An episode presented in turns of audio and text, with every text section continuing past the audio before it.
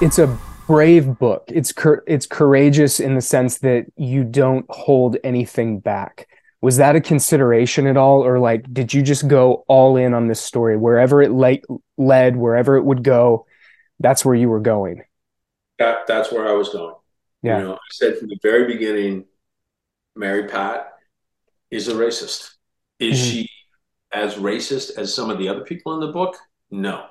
But is she as non-racist as she thinks she is when the book starts? No.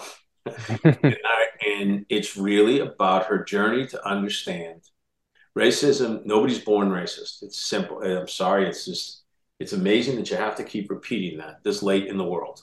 Mm. Um, you don't find too many four-year-old racists. Just doesn't happen. Um,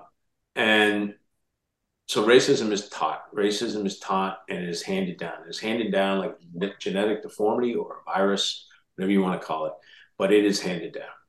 And Mary Pat's journey is to understand her culpability in that. Mm-hmm. That's really the story that she got. That's her story here.